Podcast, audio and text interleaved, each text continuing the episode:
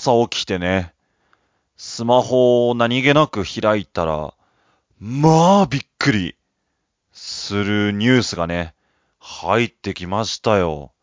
もうどんな目覚まし時計よりも、バッチー目が覚めたんですけど、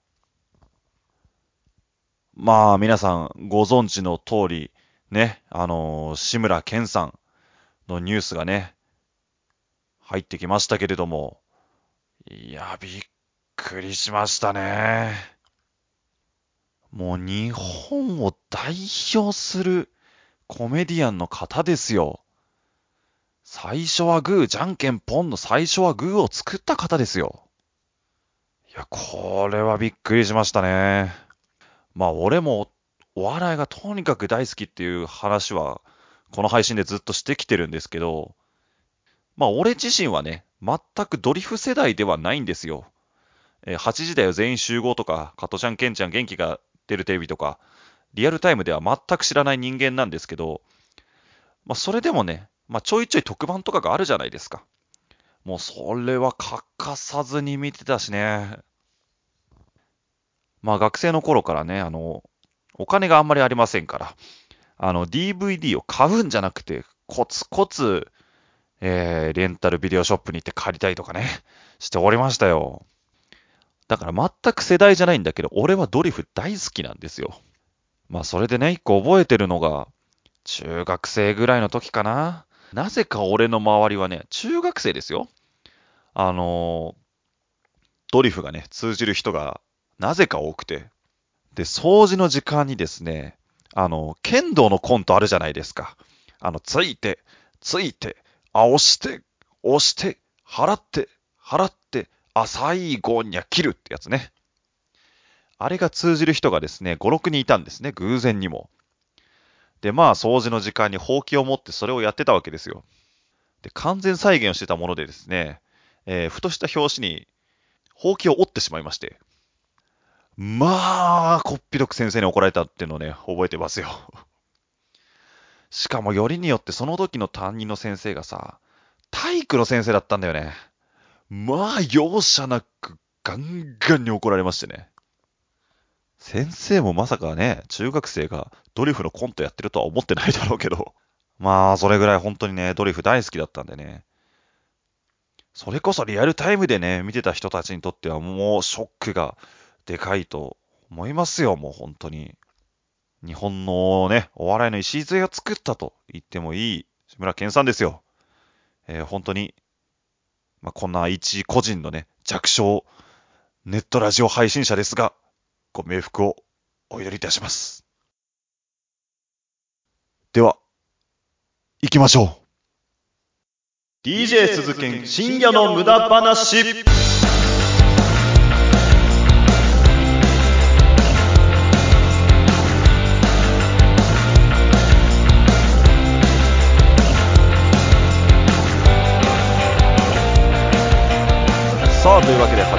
した DJ 鈴研深夜の無駄話。改めまして、鈴研です。よろしくお願いいたします。まあ、本当にこの配信のたんびにこの話題取り上げて本当に申し訳ないし、ラジオ配信者としても腕がない証拠なんですけども、まあこのご時世の自粛ムード、まあなかなかね仕事以外の時は外に出ることがね、ま、できないわけなんですけれども、そうすることによって必然的にね、あの、家にいることが多くなりまして、つくづくね、俺はネット依存だなって思い知らされてますよ。っていうのも、まあ家にいるわけですよ。そうすると、まあ大体はネットをいじるわけですよ。まあゲーム今するにもネットが必要だし、スマホいじるのにもネットが必要だし、目の保養をね、するにもネットが必要なわけなんですよ。でね、あの、俺は普段ポケット Wi-Fi をまあ契約してるんですよ。で、まあそれで家でも、あの外出中でもそれを使ってネットを使ってるんですけど、ここへ来てまさかの通信障害が起こっておりまして、非常に困ってるんですよ。で、これがその今のコロナの影響で、そのネット回線につなぐ人が多くなってパンクしてるとか、そういう原因じゃないんだよ。単純なシステムエラー。しかもこれがこの1ヶ月2回も起きてるんですよ。で、まあ1回目の方は比較的早く治ったんだけど、今がね、なんかもう根本的なシステムエラーらしくて全然治らないんですよね。一応予定では4月の上旬には治りますとは言ってるんだけどね。まあこれもきっと延期延期とかなるんじゃないですか？てなわけでね、今すごい低速状態なんですよ。で、まあ一応僕の住んでるその部屋はですね、なんか申し訳程度に無料の Wi-Fi が飛んでるんですよ。ただこれもね、もう本当に合ってないようなもんみたいなもんなんですよ。まあメールとか、まあかろうじてツイッターとかがまあスムーズに動く程度なんで、まあ例えばこの配信をアップする、もしくは聞くとかね、動画を見るとかになると、まあ結局低速になってしまうぐらいの Wi-Fi なんで、ちょっと今ね困ってますよ、私は。まあこのね、自粛ムードですから、外に行ってね、例えばまあ、ファミレスなり、えー、ファストフード店とか行ってね、Wi-Fi 繋いでるところに行くっていうのも、まあなかなかできないんでね。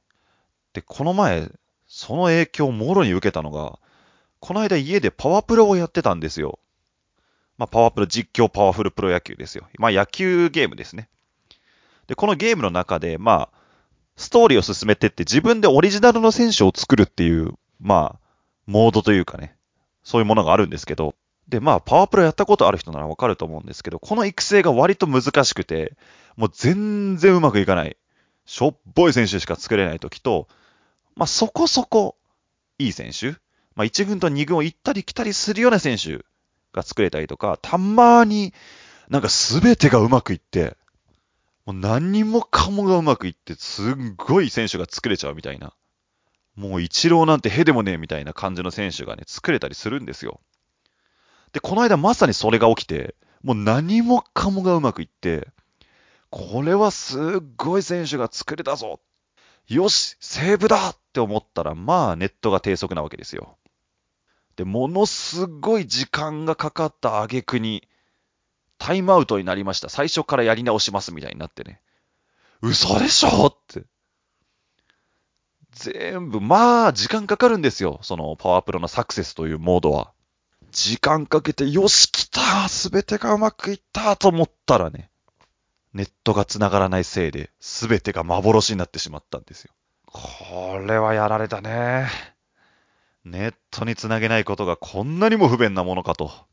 まあ、思い知らされておりますよ。えー、じゃあ、今日のまた一曲目、各自で聴いてもらいましょう。えー、じゃあ今週もサザンの曲でいきましょう。サザンオールスターズ。嫌なことだらけの世の中で。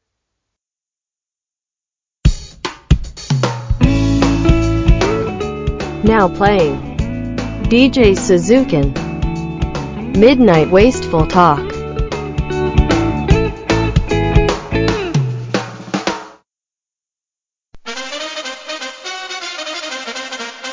毎週日曜夜7時から上げております10分落語の CM で20秒いただいたんですけども20秒って短くないですか？だってスーパージョッキーの生着替えだって60秒ですよ。欅坂の個別握手会が7秒だとして3枚分？で残り何秒？アディショナルタイムないの？終了15年前、二人の若者がラジオに興味を持った。そして、今。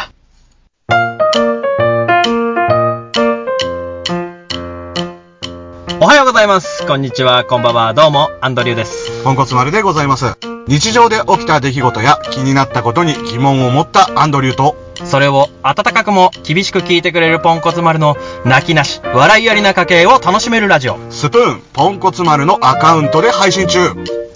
いやいや、ポンさん。何ですか、アンドリューさん。スプーンって知ってます？それの CM だよ。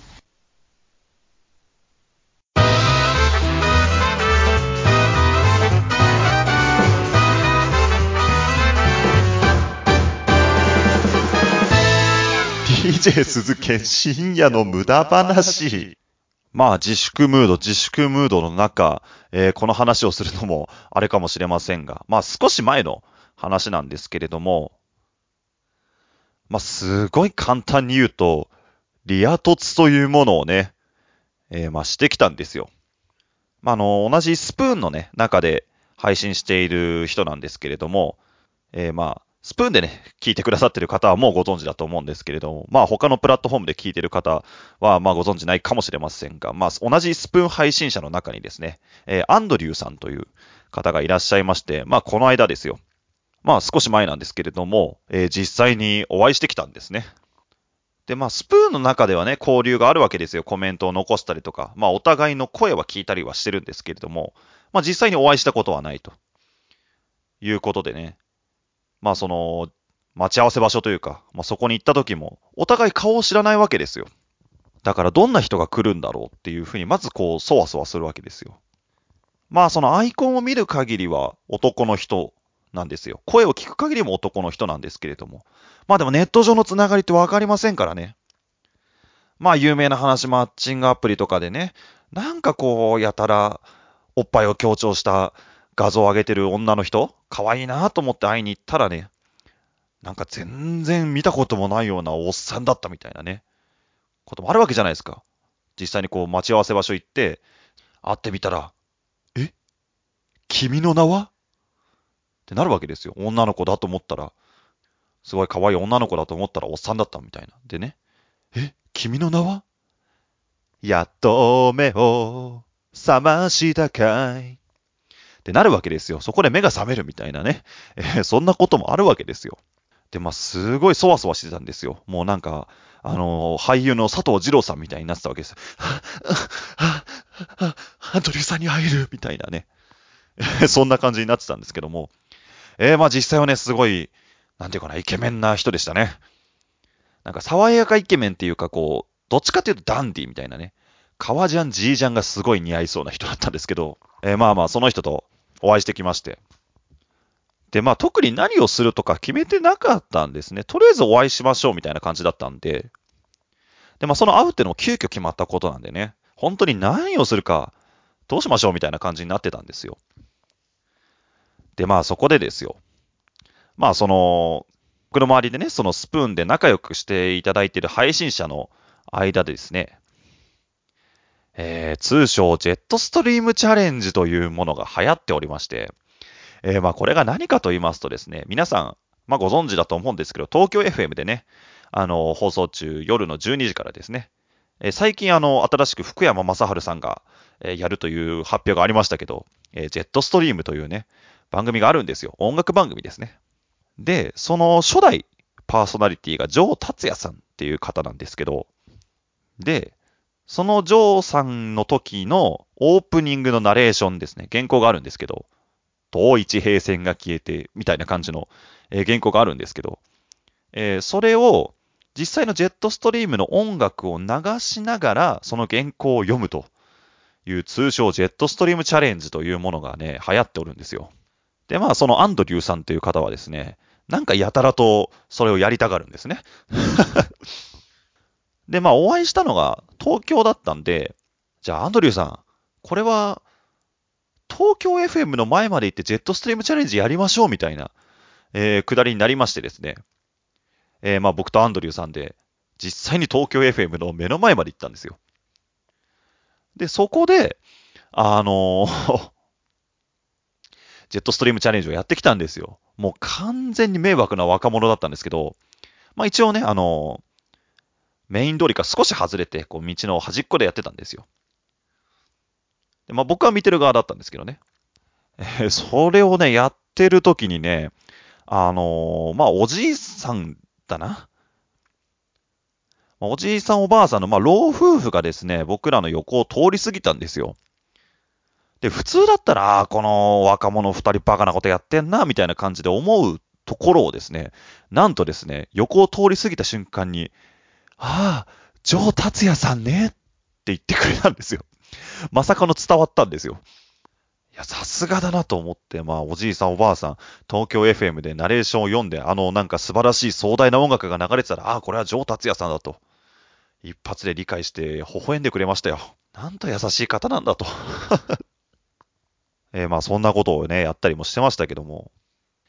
まあ、そこでですね、もうジェットストリームチャレンジも終わろうとしてるところでですね、偶然にも警察の方が通りかかったんですね。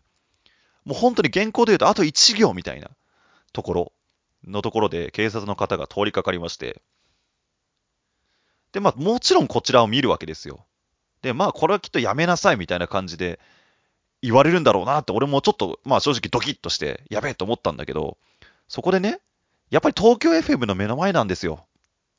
警察の方もね、何かを察して、一瞬こっちを見て止まって、ちっちゃくうなずいて、何事もなかったかのように通り過ぎていったんですよ。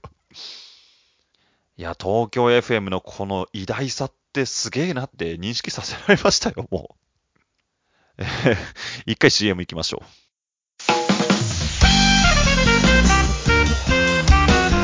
DJ 鈴研深夜の無駄話。あれ、これなんや？何のゲームや？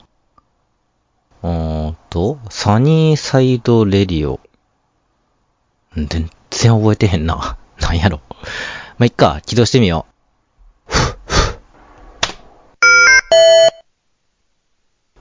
あはは、これか。毎週、だいたい木曜日に更新中、春尾のサニーサイドレディオ。伝説のマイクを求めてラジオをしております。魔王、その名も運営に立ち向かい頑張っていきます。よかったら皆さん聞いてください。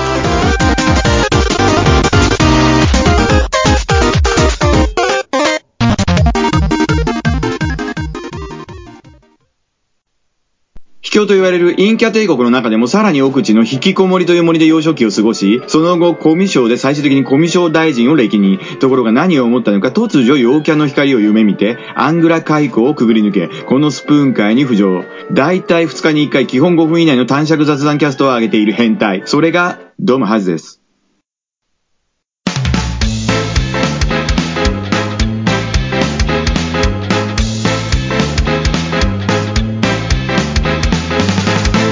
DJ 鈴研深夜の無駄話。まあそんな感じでね、東京にいまして、それからまあ、東京 FM がね、あの本当に皇居の目の前なんですよね。半蔵門の目の前なんで、まあそれからしばらくね、あの皇居の周りを歩いたりとかしつつ、まあそのアンドリューさんという方がですね、え普段は二人組でラジオをやってる方で、でまあ時間も夕方ぐらいになってきたんで、でまあその相方さんが、まあ仕事終わりで合流しようじゃないかということになりましてですね、なんと、そのアンドリューさんだけじゃなくてですね、まあ相方のポンコツ丸さんっていうんですけど、まあその方ともお会いできるということになりまして、またこう佐藤二郎状態になってるわけですよ。あ、ポンコツ丸さんにも会える。みたいな。で、まあ夜その相方さん、ポンコツ丸さんにも合流しまして、で、まあ僕を含めて3人でね、まあ少し、その、普段お二人がやってるラジオにもお邪魔しまして、いやー、でもね、二人とも、まあ、優しい方でね、初めて会ったんですよ、本当に。なんかでもこう、初めて会った感じがしないような感じ。本当に二人が優しくてね。で、まあ、普段このラジオで聞いてる二人のトークを目の前で見れてるわけですよ。まあ、エキサイティングシートなわけも、目の前で行われてるんだからさ。いやー、まあ、あれはキュンしそうでしたね。キュン死しちゃうよ、もう本当に。目の前で行われてんだもん。芸能人に会ったのことと同じですからね、もう。で、まあそこでラジオを撮って、で、帰り道ですよ。まああの、すぐアップしてくれたんで、まあ帰り道それを聞こうと思ってたんですね、そのラジオを。ここでまた通信障害ですよ。もう通信障害起こっちゃってて、でも聞きたいじゃん。やっぱすぐ、ね、さっきまでやってたラジオを聞きたいみたいな感じになって、もうしょうがないから、モバイルデータ通信でもう聞こうと思ってて。で、まあ動画じゃないからそんなに重くないだろうと。思って聞いたらですね、これが思ったよりもギガを食いましてね。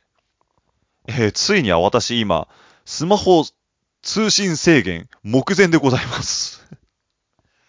思ったよりギガを使っております。もうまた佐藤二郎状態です。ギギガが、ギガが足りないみたいな。一体どこの佐藤二郎をえー 想像してんのかっていう話ですけども。えちなみに僕が使ってる Wi-Fi は、えー佐藤二郎さんが CM をやっているポケット Wi-Fi の会社でございます。DJ 鈴研、深夜の無駄話。まだまだ続くぜ。キャストアルパカとおしゃべりでは、お料理からロボットまで、ミクロワールドから地球規模まで、日常の一瞬から人生まで、ありとあらゆるスケールから切り取ったエピソードをだいたい5分、1本完結型でおしゃべりしています。アルパカの絵文字でスプーンのキャストを検索してみてください。ネイビーのサムネが目印です。え？なんでアルパカなのかって？それは聞いてみればわからないかもしれない。あなたまだ聞いてないのね。私、ミクリアさんのキャスト聞いてから腰の痛みが消えたのよ。実際にはそんなコーナーはありませんが、毎週木曜22時更新、みくりあずの一息つきましょうぜひ聞いてくださいねいやー、ベルタースオリジナルのパロディやりたかったけど、20秒じゃ無理だ。使ってみてにゃん DJ 鈴研深夜の無駄話。え？無駄なの？いや、無駄じゃないよ。いや、でも無駄って言ってるじゃん。いや、無駄なことなんて何もない。ありがとう。みんなで参加しよう。ボイス大喜利。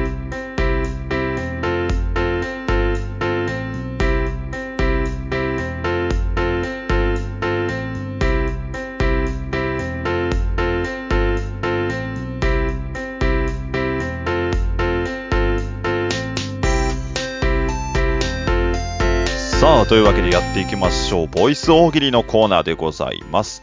えーこのコーナーはですね、えーまあ単純な大喜利のコーナーでございます。えーまあ僕が出したお題に対して、えースプーンで聞いてくださっている方は、えートーク機能を使って実際に声で回答してもらったり、えーその他プラットフォームで聞いている方は、えーメールでご回答いただいて大喜利を楽しんでいくというコーナーでございます。えーさてさて、今回のお題なんですが、えーまあ、前回募集しました。アンパンマンがくれた。その理由とは？という、いかにも大喜利というお題をやっていきたいと思います。まあ、国民的アニメ、アンパンマン。もう優しいですからね。愛と勇気だけが友達のアンパンマン。でも、そんなアンパンマンもぐれることがあるわけですよ。その理由をみんなで考えていこうじゃないかというお題でございます。えー、ではやっていきましょう。まずは1個目。えーラジオネーム、不器用なポメラニアンさん。えーアンパンマンがくれた、その理由とは？いつもこしあんなのに、粒あんにされた。いや、これはちょっと嫌ですよね。まあ、こしあんだから滑らかなわけですよ。まあ、アンパンマンの頭の中ですからね。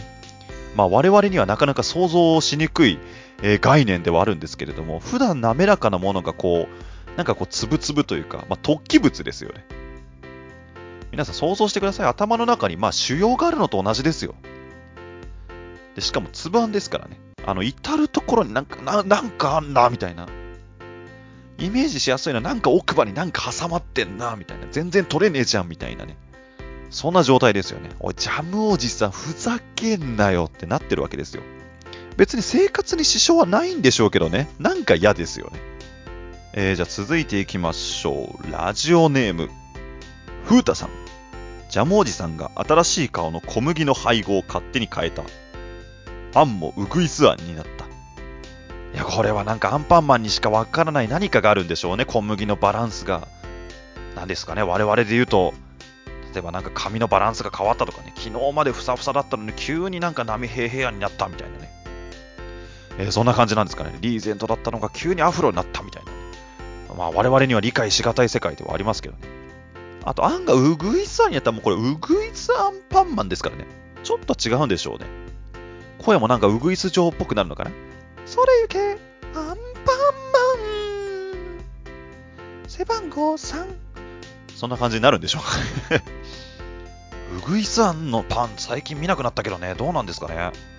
僕意外と好きなんですけどね。そんな話はどうでもいいんだよ、もう。えー、じゃあ続いていきましょう。ラジオネーム、エンドレスドリーマー浅尾さんです。さあさあさあさあ、スプーンで活躍されている、まあ、アマチュア漫才師の方ですよ。えー、普段結構仲良くさせてもらってます。えー、エンドレスドリーマー浅尾さんの回答はですね、アンパンマンがくれた理由とは、ミューズ、キレイキレイなどハンドソープがスポンサーについたため、バイキンマンをハンドソープで倒さざるを得なくなり、その度にちょっと濡れるから。まあ、いくらアンパンマンとはいえね、スポンサー様があってこその番組ですからね。これは宣伝していかなきゃいけないんですよ。まあ確かにね、バイキンに直接アンパンチで触れるよりも、ミューズとかね、そういったものでやった方が確実に効果はありますからね。ただね、ハンドソープですから、やっぱり一回濡れなきゃいけないんですよ。でしかもぐっしょり濡れるんじゃなくて、ちょっと濡れるっていう。だからこう、全力は出ないんだけど、こう、8割、7割ぐらいの力しか出なくて、なんか今日不完全燃焼だなこれ使いたくないんだけどなでもジャムおじさんがスポンサー様の商品だから紹介しなさいって言うしなみたいなね。これが毎日続いたらさすがにグレますよ、アンパンマンでも。いや、さすがですね。着眼点がいいですね。えー、じゃあ、ラスト、回答いきましょう。えー、ラジオネーム、モブラジオ放送局、高岡さんです。さあ、来ましたよ。スプーンではかなり有名なお便り職人ですよ。えー、高岡さんの回答です。アンパンマンがくれたその理由とは？目覚ましじゃんけんで5日連続パー。これはやられたぞ。これはね、嫌ですね。さすがですよ。着眼点が違うわ、本当に。まあ、アンパンマンのね、手の構造的にもうグーしか出せませんから。しかもアンパンマン他局のニュース番組見てるんですね。まあ、5日連続ってことはきっと平日毎日ですよ。でしかも目覚ましじゃんけん1回につき3回ぐらいありますからね。なんか朝早い時間と真ん中と終わり際と。でアンパンマンは毎朝毎朝挑むわけですよ。目覚ましじゃんけんに。目覚ましじゃんけん、じゃんけん、パーみたいなね。まあ今日はパーだった。でも次はいけんだろうと思ったら、またパーかよ。いや今日一日パーかよ。いや今日もずっとパーかよと。アンパンマンは勝ちたいんですよ。でもさすがに、お前らまだパー出すかと。しつこいぞと。古田の配球並みにしつこいぞと。もういいスタート切れませんからね。これはアンパンマンぐれますよ。いやー、さすがの着眼点ですね。ありがとうございます。えー、今回のお題に対しての回答はこんな感じですね。えー、ではですね、新しく募集するお題発表します。読んでも全然しっくりこない情報誌、アホアホマガジン。その特集記事とは？というお題をやっていきたいと思います。えー、まあ、いろんな雑誌ありますよね。フリーペーパーもありますし、まあ、こう、ね、4、500円出して買うような雑誌もありますけど、えー、まあ、そんな情報誌、アホアホマガジン。なんかろくでもない雑誌なんでしょうね。それの特集記事を皆さんに考えてもらおうという感じですね。まあ、攻略のヒントとしては、まあ、まず今、実際にあるね、えー、まあ、情報誌なり、雑誌なり、まあ、電車の中でもこう、中吊り広告で出てますけど、それをちょっといじるとかね。それか、もう、そんなどうでもええわ、みたいなことを特集記事にしてもらうと面白いかもしれませんね。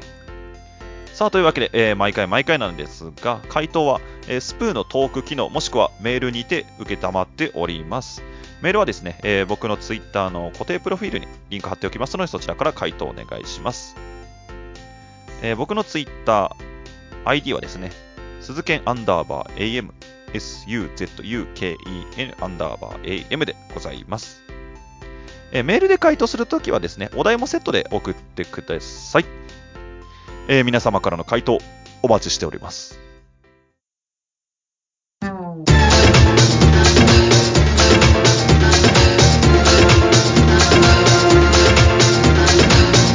DJ 鈴剣深夜の無駄話あ、どうも、失礼します。ラジオの形をした架空のカフェ、カフェ明星です。この番組では皆様からのお便りをお待ちしております。宛先はモブラジオ、もしくはカフェ明星のツイッターから、どんなお悩みも明るい店長がフレンチプレス毎週だいたい木曜日にアップです。では、お邪魔しました。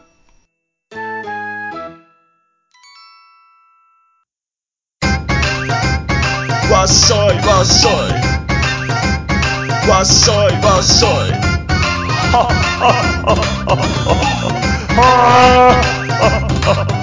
おい。AM 深夜ラジオ風トークバラエティ。DJ 鈴木深夜の無駄話。あー、すっごい楽しい。鈴本勲の、勝田勝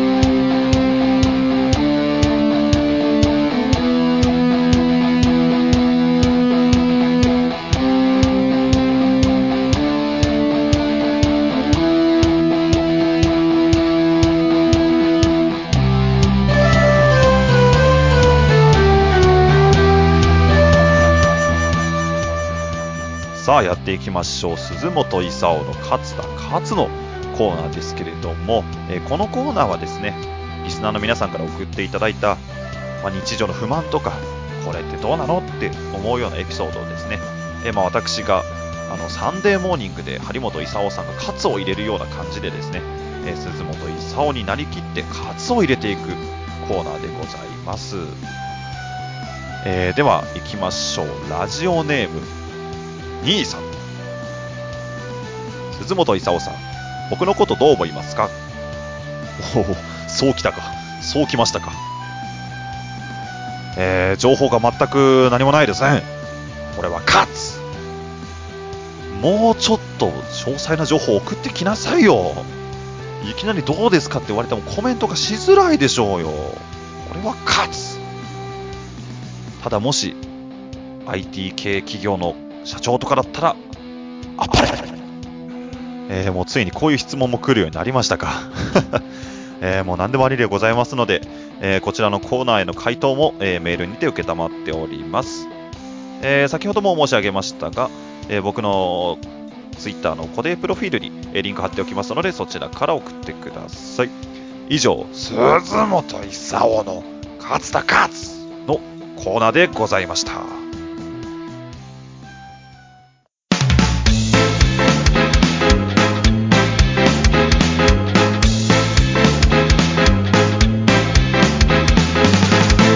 DJ 鈴研深夜の無駄話」キャスト、アルパカとみんなもおしゃべりでは、お便りを大募集お便りを送って、インカ帝国の王族の末裔であり、生き残りである、もふもふキューンとなアルパカさんに、みんなもお話を聞いてもらおうアルパカの絵文字で、スプーンのキャストを検索してみてください。ピンクのサムネが目印です。ファンタジーな設定の割には、意外とまともで普通な番組だと思ってます。ー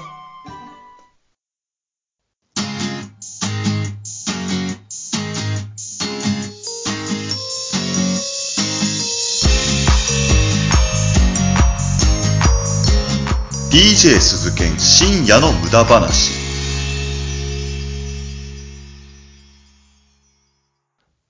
さあ、というわけでやってきましたけれども、えーそろそろ時間が迫ってまいりました。